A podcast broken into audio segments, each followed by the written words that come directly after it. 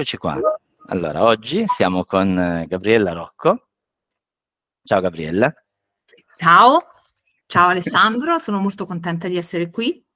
Benvenuta, io sono contento di averti qua con me, qua con noi. E direi, intanto partiamo con dare due informazioni, no, rispetto alla professionista che sei, a quello che fai oggi. Allora sì, io sono Gabriella Rocco e sono una giornalista specializzata in tutto quello che è l'ecosistema dell'innovazione, quindi mi occupo di startup, prevalentemente racconto le startup italiane, ma anche di italiani all'estero che hanno creato grandi cose o che comunque, diciamo, sono importanti da raccontare per n ragioni, che non sono necessariamente ragioni che riportano ad un successo, possono essere anche ragioni che riportano ad un fallimento. E dunque ho avuto un percorso di studi abbastanza lineare. Mi sono laureata in scienze politiche e vengo da Napoli, quindi ho studiato alla Federico II di Napoli, mi sono laureata molto presto con il massimo dei voti, perché in realtà... Una spicchiona eri. A 22 anni avevo già terminato, per cui iniziavo a capire che cosa io volessi fare della vita. Okay. E, ho capito a un certo punto che avevo completamente sbagliato percorso, perché ho una propensione per due cose: sono un'appassionata di sport, ma soprattutto una propensione per tutto ciò che riguarda il settore medicale.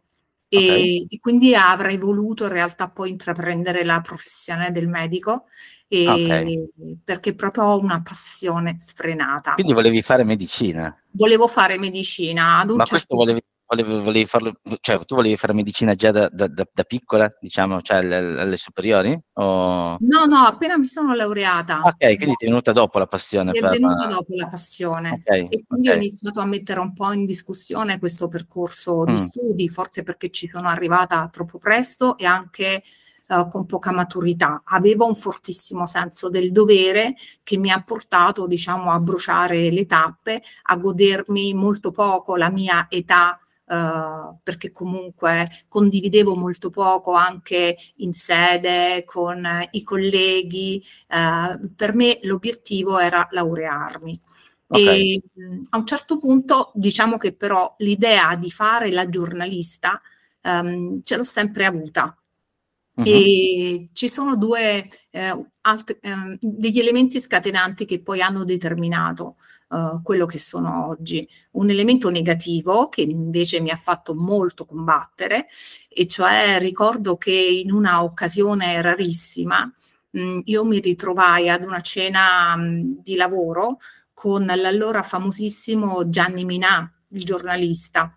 Sì. E aspettai tutto il tempo perché si creassero le condizioni affinché io potessi chiedergli come ha fatto lei a diventare un giornalista così bravo, sul pezzo, e soprattutto per me era una sorta di idolo, perché era il giornalista allora di Maradona, io napoletana, anni 80, e quindi così per me, appunto, tra il calcio, Maradona, per te era un idolo che raccontava un altro idolo, no? Sì, quindi... era proprio una situazione che avevo fatto di tutto per esserci in quella situazione là. Okay. Quindi aspetto tutta la sera questa scena con 3.000 persone adulte, io avevo appunto 22 o 23 anni forse, e quando poi a tavola rimaniamo solo io e poche persone della mia famiglia, mi avvicino a lui e gli faccio delle domande relativamente al fatto che io volevo fare la giornalista. Lui, dopo un paio di minuti di silenzio, ma proprio gelo totale, mi dice: assolutamente no, tu sei una matta, e il giornalismo è la professione più brutta del mondo, non c'è meritocrazia, faresti un errore enorme alla tua età, cercati un lavoro che possa darti comunque uno stipendio a fine mese e che possa renderti felice. Quindi frase di incoraggiamento, via.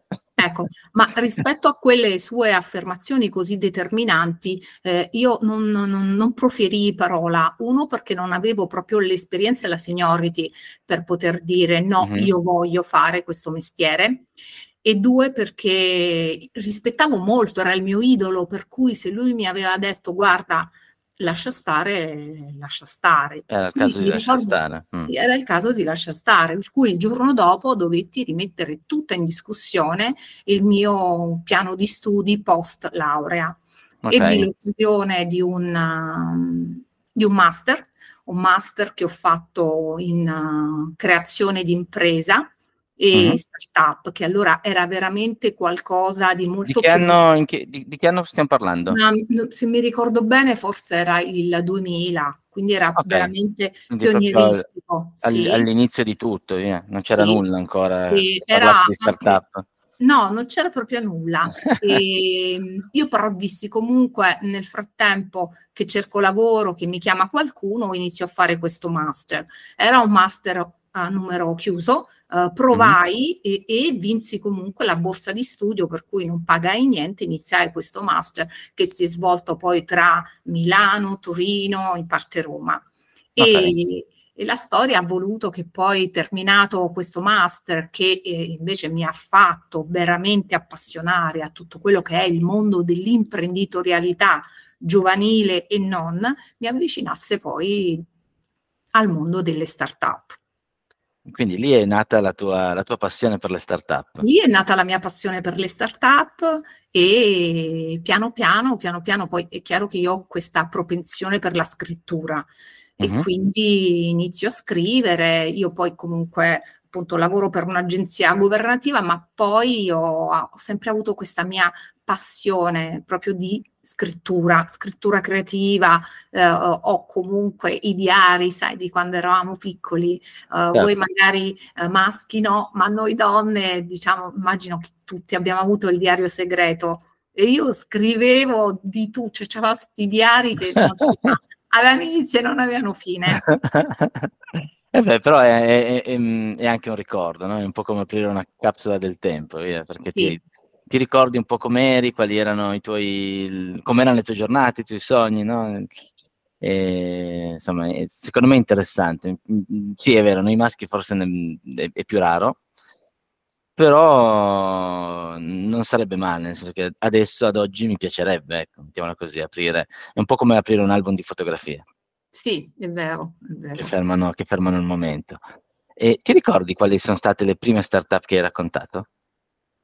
Beh sì, devo dire la verità che le prime che ho iniziato a raccontare sono state veramente ScalaPay, SatisPay, perché comunque sono la stessa Casavo, sono startup che non sono esplose all'improvviso. Alcune di queste, appunto le prime due che ho citato, sono degli unicorni, ma hanno fatto comunque un percorso di crescita e un percorso veramente molto molto concreto, dovuto poi ai loro founder.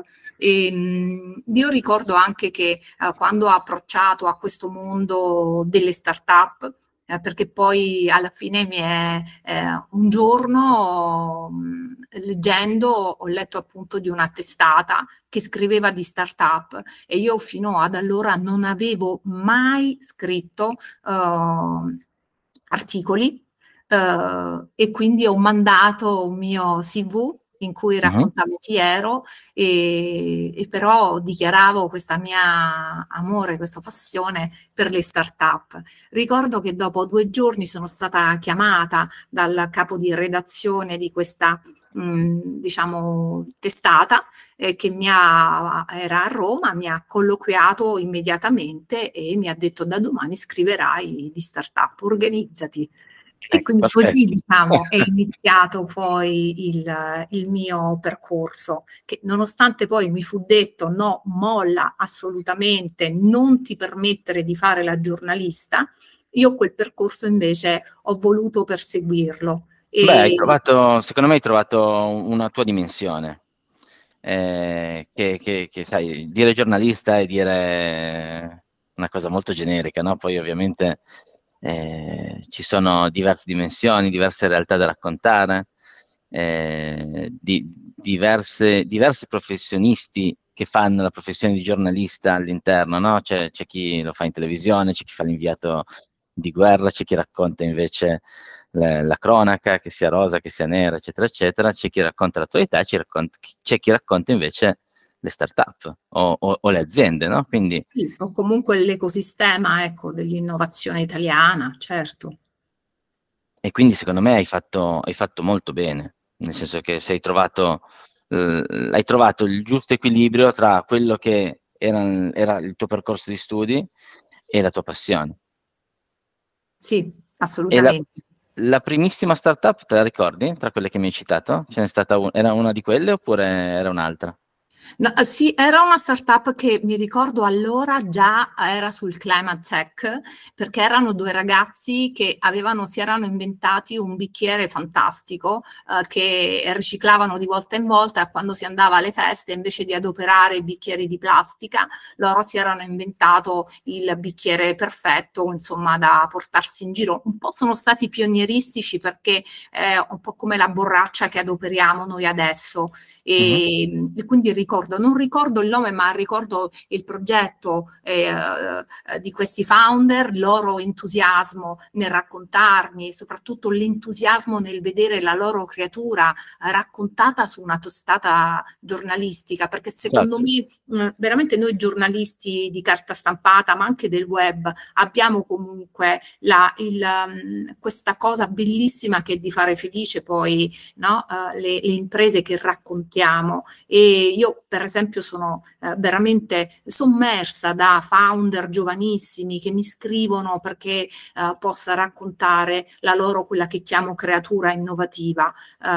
È sempre importante poi saper raccontare queste storie, perché dietro la storia di una creazione di impresa non nasce con lo schiocco di un paio di dita, ma nasce con un grandissimo sacrificio e spesso, come ti dicevo, si hanno dei percorsi di fallimento. Sì, ma è vero, è anche altrettanto vero, come dico spesso, che nel mondo delle start-up 4 volte cado e 5 volte mi rialzo, perché è la tenacia che assolutamente rappresenta i founder proprio di tutto il mondo, oltre poi appunto a quel pizzico di follia, alla genialità, al fatto di essere pionieri, al voler risolvere un problema importante che c'è nel mondo. Oggi le start-up, soprattutto che riguardano il cambiamento climatico, credo che siano al centro dell'ecosistema dell'innovazione, perché i giovani hanno una sensibilità spiccata verso la protezione del clima. Soprattutto le nuove generazioni, come dici tu. Quindi, sì. Quindi inevitabilmente si andrà sempre di più spingendo verso start-up, nasceranno sempre più start-up focus on climate tech. Volevo chiedertelo dopo in realtà, però dato che lo stiamo facendo adesso, te lo chiedo adesso. Ci sono delle industries che ti affascinano di più, oppure ti affascina la startup in generale, nel senso che ti fai poi prendere dai founder, dall'idea, eccetera, eccetera? No, sicuramente anche io ho una mia propensione, o forse un debole.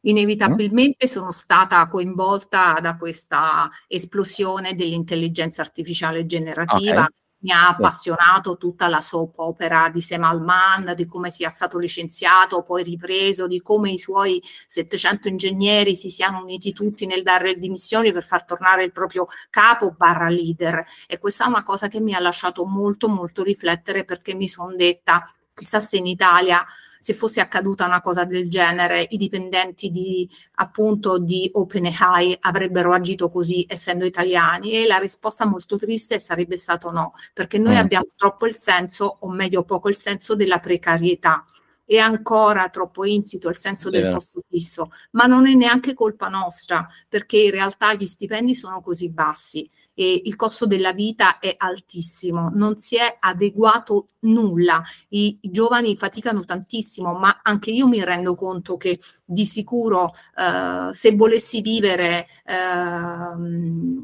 a fine mese come giornalista non potrei mai farcela, perché veramente gli stipendi sono molto molto sacrificati e credo che questa sia una prerogativa, ahimè, esclusivamente italiana. Scusa la parentesi, però. No, no, no, ci sta.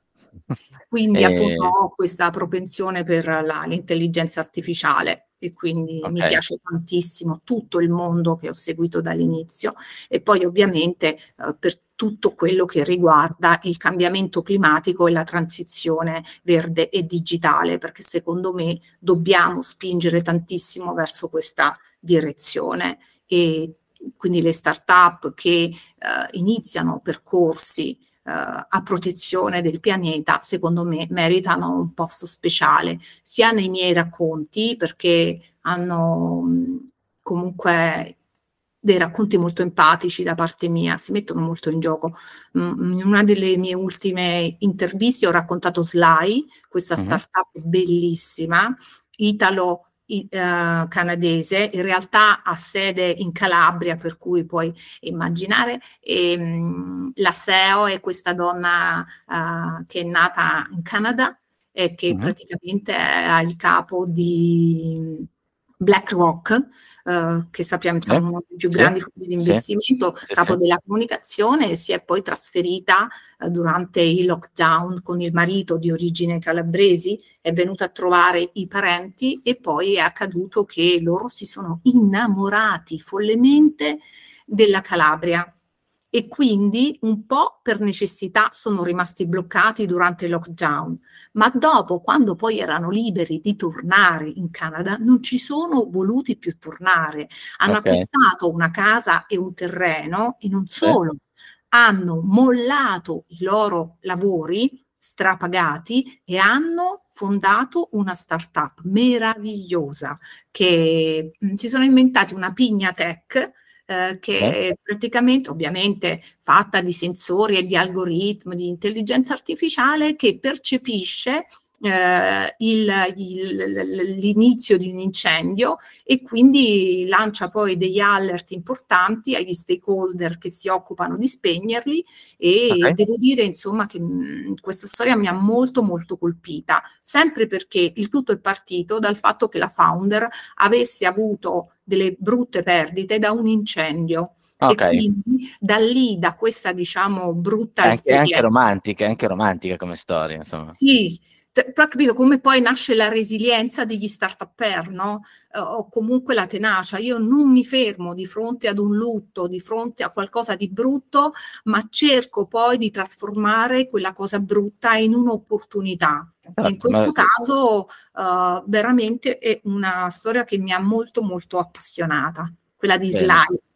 Deve essere così secondo me, nel senso che come dicevi tu prima, non mi ricordo se eravamo già in registrazione oppure no, comunque insomma la vita diciamo degli start-upari è fatta di tanti fallimenti, più fallimenti hai avuto in realtà e più hai possibilità di capire che cosa non funziona e di avere poi successo nel momento in cui ti capita magari l'idea buona o comunque insomma riesci a fare esperienza, ecco, mettiamola così. Quindi in realtà è fatta di grande tenacia, come dici tu, resilienza, un pizzico di follia. Sono persone, sì, un po' folli, ostinate, fortunate, perché comunque ci vuole la fortuna.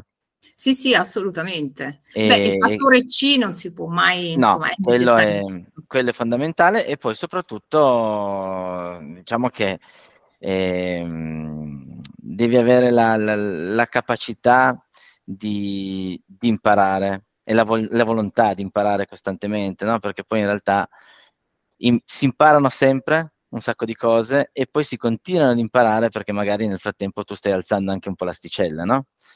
E quindi ti ritrovi poi sempre un po' fuori la tua comfort zone, quindi non sei mai nella zona in cui sei tranquillo e dici ormai ho imparato, sto qua. Lo startupparo è una persona che per indole gli piace vivere un pochettino fuori la propria comfort zone. Sì, io li chiamo gli out of the box, no? Quelli che in realtà sono proprio fuori dal comune. E un po' come diceva Steve Jobs, Think Different, no? Sì. E quindi comunque sono tutte le interviste, io ne ho fatte veramente tantissime, soprattutto perché poi mi occupo di round e quindi li chiamo, o forse chiamano loro me, la prima cosa che appunto nel sentire il loro entusiasmo, sono persone che devono assolutamente vivere di stimoli. Non esiste la vita piatta e quindi no. Loro si cercano proprio lo stimolo per alzare sempre più l'asticella. Basta poi pensare, non so, ultimamente ho letto il libro di Federico Marchetti, il fondatore di Yoox, il primo unicorno italiano, veramente un libro eccellente che in realtà suggerirei a tutti, lo inserirei all'interno delle scuole di creazione d'impresa, perché racconta proprio i suoi fallimenti e come lui è arrivato poi a creare Yoox, in questa scala di aiuti e fallimenti, dove però se non ci fosse stato l'aiuto di alcune persone che hanno creduto in lui, ma non perché lui avesse qualcosa alle spalle, no, lui aveva un'idea e sai quando tu a pelle ti fidi di te, ecco. Sì. Ma uno startuparo a pelle si sfida sempre di se stesso.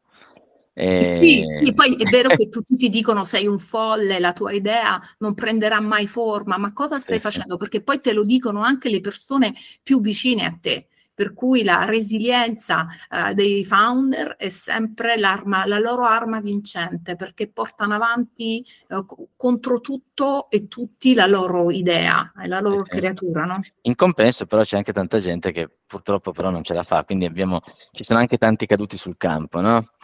Che non è detto che sia sempre per una questione di incapacità, tante volte, come dicevamo prima, c'è anche una questione di fortuna, del trovarsi nel momento giusto, con le persone giuste intorno, insomma, nel posto giusto, eccetera, eccetera. Insomma, quindi diciamo che ci sono tanti fattori che devono più o meno allinearsi, no? Per far sì che la tua idea di impresa funzioni. Magari non è la prima, magari neanche la seconda, però magari la terza, ed è lì che tendenzialmente devi essere cocciuto e testone. Sì.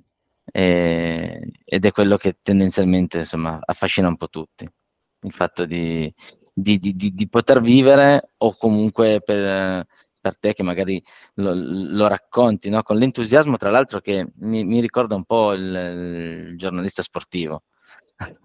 Grazie, perché, questo è un bellissimo complimento. E beh, perché quello, perché tante volte, sai, io che amo gli sport e che seguo tanto lo sport, io tanti avvenimenti sportivi me li ricordo per un articolo scritto in un certo modo da una persona da un giornalista che magari stimo, oppure da una telecronaca particolarmente coinvolgente, eccetera. Quindi diciamo che chi racconta la storia Allora, ieri avrai seguito al cardiopalma Sinner e tutti i nostri. Sì che ho seguito.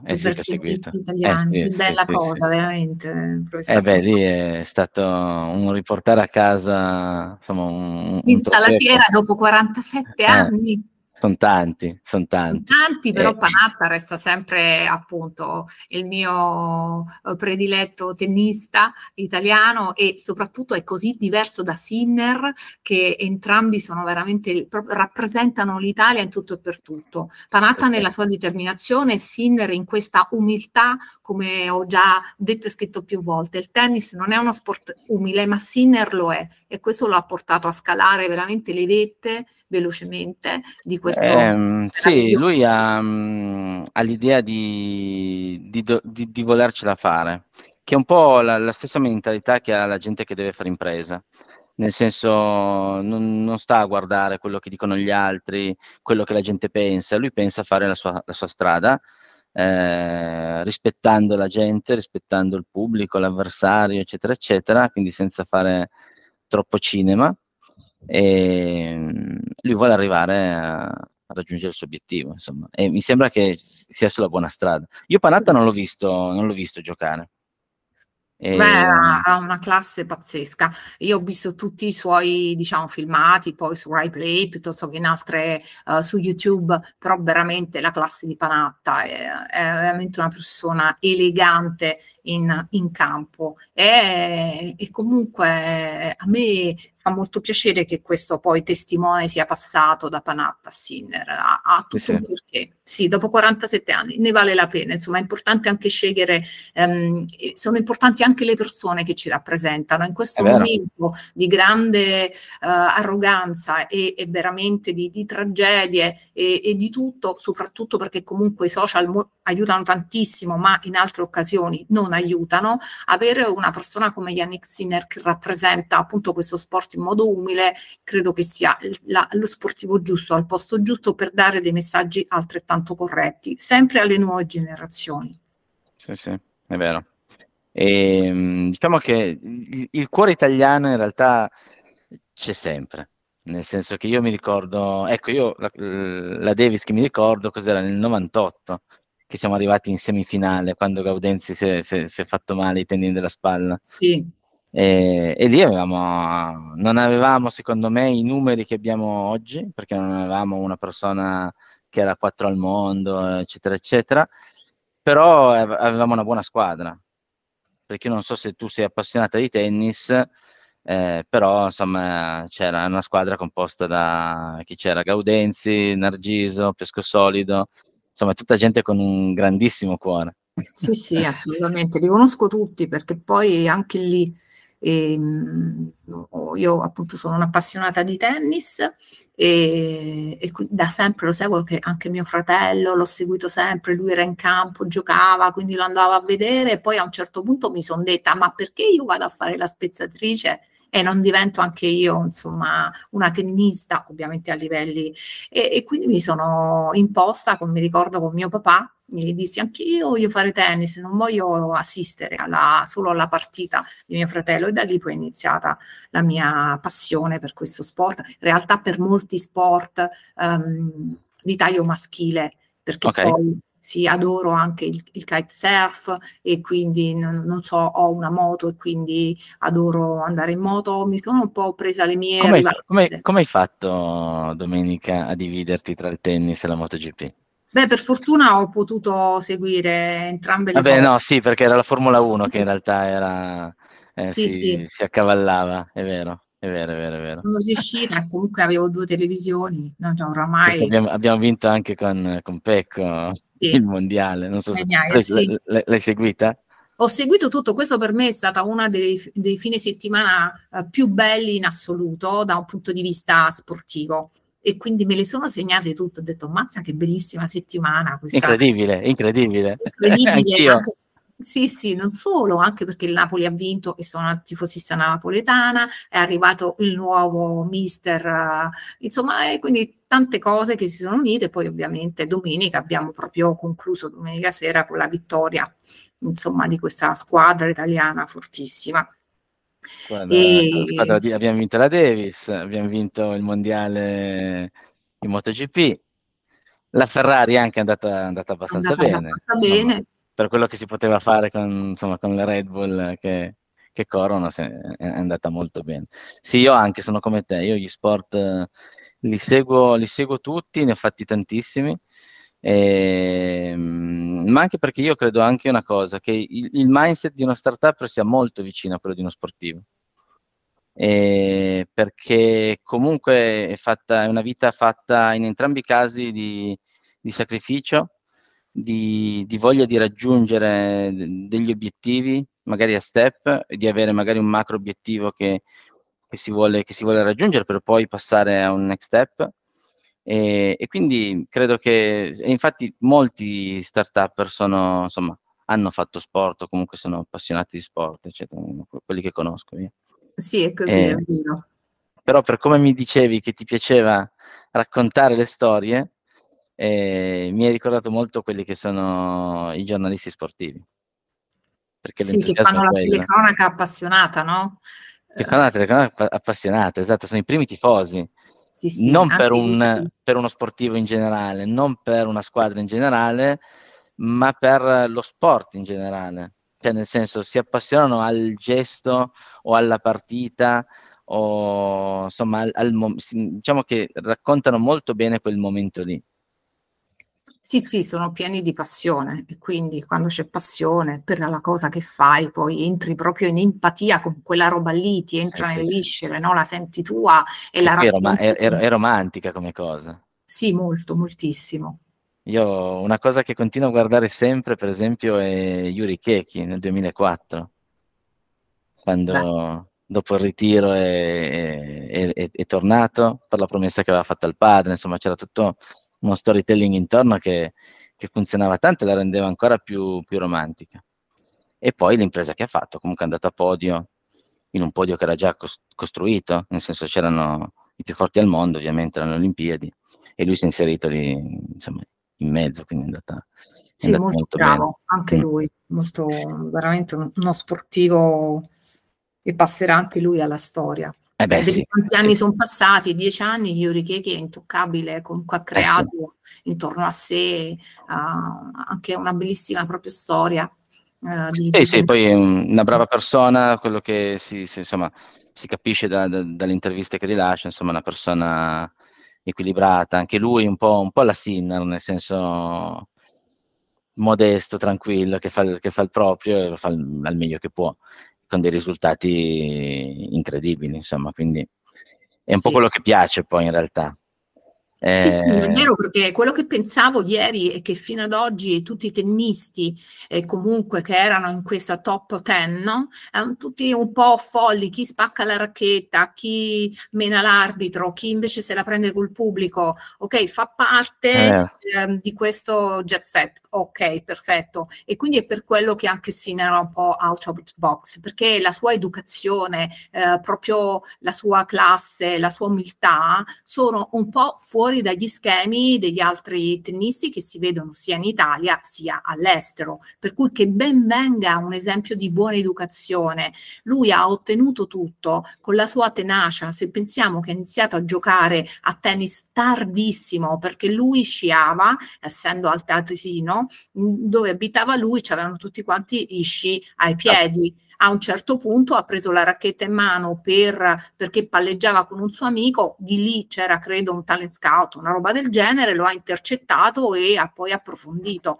Comunque un ragazzo che ha iniziato anche molto tardi e ti ripeto, insomma, questo suo modo, questo suo approccio fa bene proprio a tutti noi in questo momento molto molto particolare in cui prevale l'arroganza, ma questo non soltanto, anche nei luoghi di lavoro, in altri contesti bisogna abbassare il livello ed essere più gentili con tutti, perché come dico sempre, ognuno di noi combatte la propria battaglia e tu non sai chi può avere di fronte, per cui comunque le persone vanno sempre rispettate e un grazie va sempre detto a prescindere. Questo lo dico sempre ai miei colleghi che a volte si sorprendono per un mio grazie. Io invece spero, insomma, che loro assorbano un po' da questi grazie. Ecco. Ma ecco, parlando di sport, tu ecco, eri sportiva già da piccola? Sì, da piccola il tutto è nato perché io ho un fratello più piccolo di me, mio padre è appassionatissimo di calcio e allora ci piazzava davanti alla TV a vedere appunto il Napoli, Maradona, ma poi lui tutto. Mio papà avrebbe voluto che mio fratello giocasse a pallone, ma mio fratello glielo disse chiaramente: a me il calcio non piace, per cui io fui il piano B di mio padre. Ok. E quindi mi portò praticamente su questo campo di pallone, e dove io però proprio si sono sempre trovata molto a mio agio. Ecco perché poi mio fratello ha continuato col tennis e io invece ho iniziato, insomma, con questo fantastico pallone, mi ci sono appassionata, ho giocato per tanto. Quindi hai giocato a calcio? Sì. Giochi a calcio? Adesso vabbè, non più. Anche però dico... Hai giocato a calcio? Sì, assolutamente, anche a livelli discreti mi sono divertita e da lì è nata poi la mia passione un po' per questi sport, un po' diciamo maschili, che poi adesso insomma non lo sono più, però allora... In che ruolo giocavi? Ero attaccante, poi io sono mancina, per cui comunque ho tutto un modo mio anche di sorprendere l'avversario e quindi insomma questo. Poi ho fatto i 100 metri, mi ricordo che mi facevano correre sempre con i maschi perché ero molto veloce, ricordo questa benedetta cintura a cui mi attaccavano uno pneumatico dietro per lo scatto da 100. Tipo Rocky. Tipo sì, ma a sudo e io correvo con questi, tutta questa squadra maschile e loro che dicevano, ma da dove la prende tutta questa grinta Gabriella? Avevo questa propensione per lo sport che forse avrei potuto veramente approfondire, poi invece ovviamente ho scelto più il dovere perché io sono sempre stata una abbastanza portata per fare prima il dovere e poi il piacere, invece io credo che lo sport sia veramente, a parte piacere, ma sia poi tutta tenacia e tutta testa, cioè se non ci stai, come infatti moltissimi sportivi, se non si allenano, possono avere tutto il genio che vogliono, non arrivano all'apice della, appunto, della piramide, perché comunque la tecnica sì, ma poi la costanza, gli allenamenti sono tutto in qualunque sport. Sì. E quindi per quello poi ho un po' mollato e alla fine ho preferito laurearmi, fare il master e approfondire altri tipi, insomma, di percorsi professionali. Quindi abbiamo perso una possibile sportiva, un possibile medico. Sì. Però abbiamo guadagnato un'ottima giornalista di startup. Sì, è vero. Beh, ma è sempre così. Però diciamo che è anche bello, secondo me, lato tuo aver avuto diverse possibilità, perché vuol dire che quella che hai intrapreso oggi, quindi la tua strada, è quella giusta. Perché non è che hai preso questa perché potevi fare questa e basta. È verissimo. Io potevi fare tante cose, diverse cose, anche molto diverse tra di loro, e poi hai scelto quella che effettivamente, no, è la tua, per tante ragioni.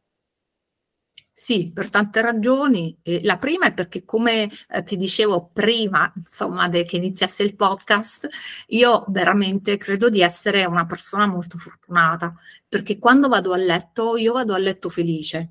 Quando finisco di scrivere un articolo, ho appena fatto un'intervista, magari ti dico gli orari sono veramente improbabili, noi facciamo tardissimo, spesso non ci sono sabati e domeniche, sono orari particolari di noi giornalisti, ma non soltanto di in generale, e questo adesso è un po' il trend, no? Però vado a letto felice perché questa roba qui mi appaga moltissimo e mi rende felice, per cui quello che dico sempre a me stessa, finché scrivere, che sia su carta, che sia appunto vedere il mio articolo sul web, mi renderà felice, io continuerò a fare questo mestiere, alzando sempre di più l'asticella, perché comunque penso di essere a 1/10 del mio cammino, quindi ne ho ancora tantissima di strada da fare, preparatevi. All'inizio sembra quasi una minaccia.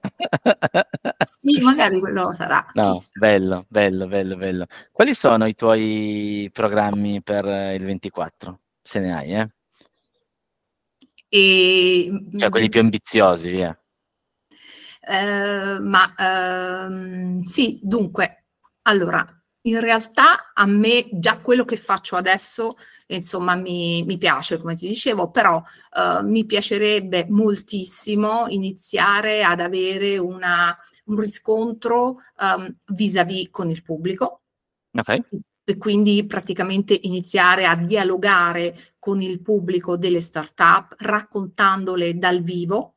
Questa sarebbe una cosa a cui io tengo moltissimo, rispetto alla quale però bisogna studiare, e sono convinta che non tutti noi siamo in grado di fare il famoso public speaking, per cui per poter appunto affrontare una platea, ma anche insomma un discorso B2B, io credo che le persone, tutti noi dobbiamo studiare e prepararci per parlare in pubblico.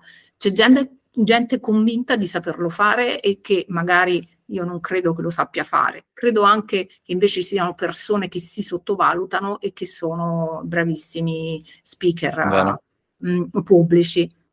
Quindi questo, diciamo, è uno dei miei obiettivi. E poi... Del 24, quindi nel 24 sì. Ti piacerebbe gestire platee e fare insomma iniziare a fare guardare più l'aspetto anche della moderazione, riuscire a stringere le mani insomma degli imprenditori che poi spesso conosco, perché in tante occasioni ci sono tantissimi ormai eventi insomma a cui partecipo, però di fatto io sono la giornalista appunto che scrive, ok, e che in occasioni rare poi racconta dal vivo. Questa invece è una cosa sulla quale vuol dire un po' passare dall'altra parte, no? Perché adesso tu sei un po' dietro le quinte, racconti quello che mi stai dicendo tu è che ti piacerebbe nel prossimo anno passare dall'altra parte, quindi invece che scrivere da dietro, andare davanti e fare da frontman, no? Da speaker. Da speaker, che sia speaker giornalistica, speaker televisiva, speaker, mai dire mai. E quando pensi che accada nel 24? Ci sono già delle cose che si stanno muovendo oppure...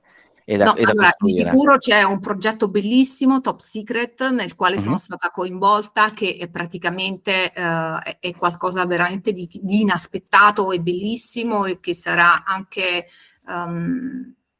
non è nazionale, ma sarà quasi worldwide, per cui insomma sono molto molto contenta di essere stata coinvolta in un progetto del genere e che poi, di cui poi saprete insomma a tempo. Ok, mi raccomando. Ecco. Sì, quindi ci sono comunque dei bei progetti e sì, sono molto entusiasta di questo. Bene.